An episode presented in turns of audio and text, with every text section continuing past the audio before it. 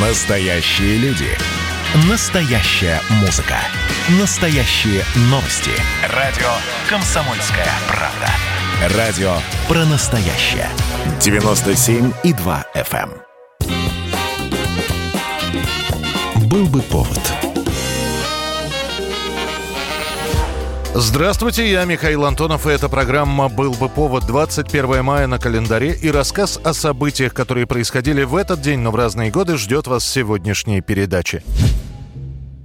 1968 год, 21 мая. Выходит на экраны советских кинотеатров фильм «Еще раз про любовь», где главные роли играют Татьяна Доронина и Александр Лазарев. Вы часто улыбаетесь. Вам, вероятно, сказали, что у вас красивая улыбка. Загадочная улыбка. Она у вас довольно глуповатая.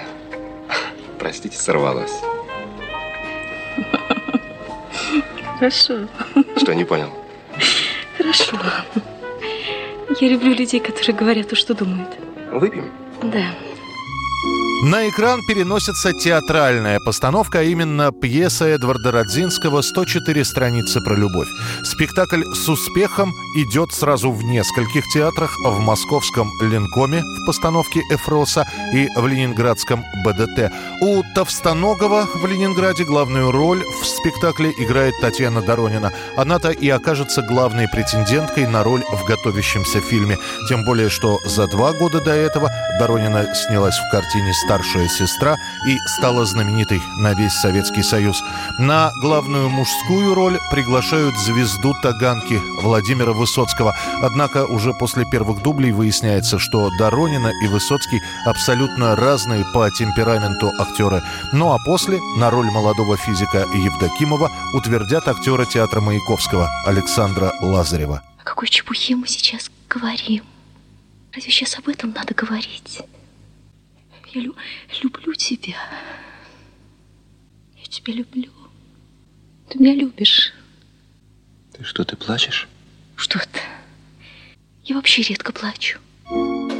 Еще раз про любовь после долгих пререканий с чиновниками, которые говорят, что фильм получился пошлым, все-таки выпустят в прокат. С мая по декабрь 68-го ленту посмотрит почти 40 миллионов человек. И по-настоящему популярной, особенно в среде КСПшников, станет песня, которую в картине поет Татьяна Доронина. Я твердила о морях и кораллах, Я поесть мечтала суп черепаший. Я шагнула на корабль, а кораблик Оказался из газеты вчерашней. 1977 год, 21 мая. Газеты пишут о том, что накануне летчик-испытатель Владимир Ильюшин впервые поднимает в небо новую экспериментальную боевую машину Т-10-1. Это будет первый полет прототипа многоцелевого всепогодного истребителя четвертого поколения Су-27. А в моем КБ, извините, ничего нет. Заказов. Хотя проекты есть. Значит, надо же поддержать КБ, чтобы не увольнять работников, чтобы ну, не разрушать потенциал. Поэтому, значит, берут мою машину и внедряют в серию. О, начинает КБ жить. Правда, в воинские части Су-27 начнет поступать лишь в 1982 году, а серийное производство будет начато годом ранее на 126-м заводе в Комсомольске-на-Амуре. Официально на вооружение Су-27 принимают постановлением правительства в 90-м году после устранения всех основных недостатков, выявленных в испытаниях.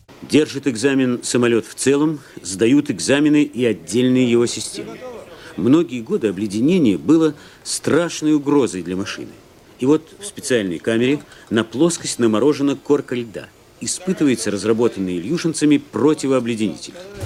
Летчики ВВС и ПВО Советского Союза впервые получают на вооружение самолет, который может на равных противостоять лучшим зарубежным истребителям своего времени. В 89-м летом Су-27С поднимается на авиасалоне Ле Бурже. Два истребителя перелетают из подмосковного Жуковского во Францию без промежуточных пересадок, дозаправок и подвесных топливных баков. Продемонстрированный в Лебурже пилотаж вызывает восторг у западных специалистов. Одна из фигур, которую выполнит на этой выставке летчик Виктор Пугачев, получит название «Кобра Пугачева». 1991 год, 21 мая. В этот день окончательно падает так называемый железный занавес. В СССР принят закон о порядке въезда и выезда советских граждан за рубеж. В нем, в этом законе для граждан снимаются ограничения загранпоездок. Hello,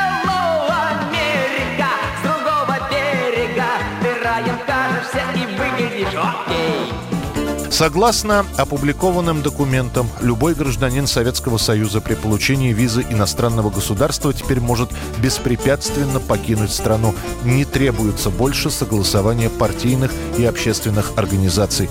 Отменяется инструктаж перед выездом, который проводит сотрудник Комитета госбезопасности. Закон устанавливает четкое время по рассмотрению документов.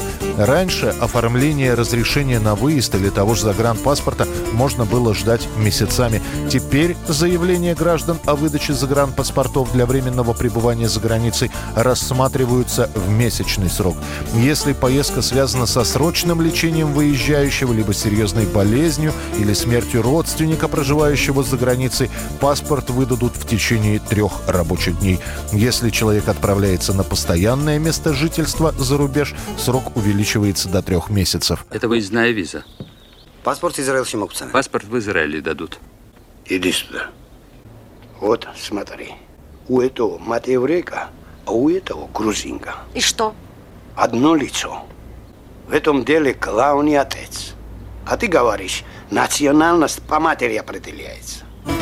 Закон окажется настолько прогрессивным, что Россия будет жить по нему еще несколько лет после распада Советского Союза, а через два года после принятия этого закона упразднят и въездные визы, и отныне за рубеж начнут пускать просто по загранпаспорту.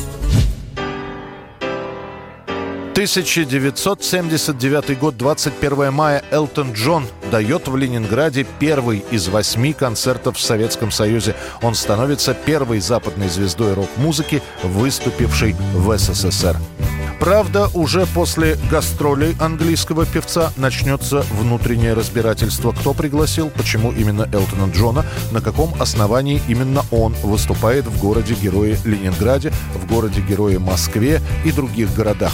Чуть позже выяснится, что Элтона Джона в Советский Союз лично пригласил племянник самого Косыгина, члена Политбюро ЦК КПСС. А между тем билеты на концерты Элтона Джона расхватывают как горячие пирожки. За контрамарку предлагают цену в 10 раз выше номинала.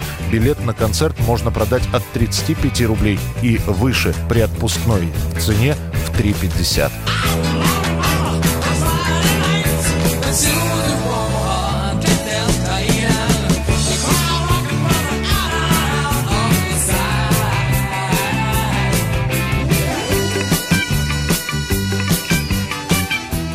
Это была программа «Был бы повод» и рассказ о событиях, которые происходили в этот день, 21 мая, но в разные годы. Очередной выпуск завтра. В студии был Михаил Антонов. До встречи. «Был бы повод»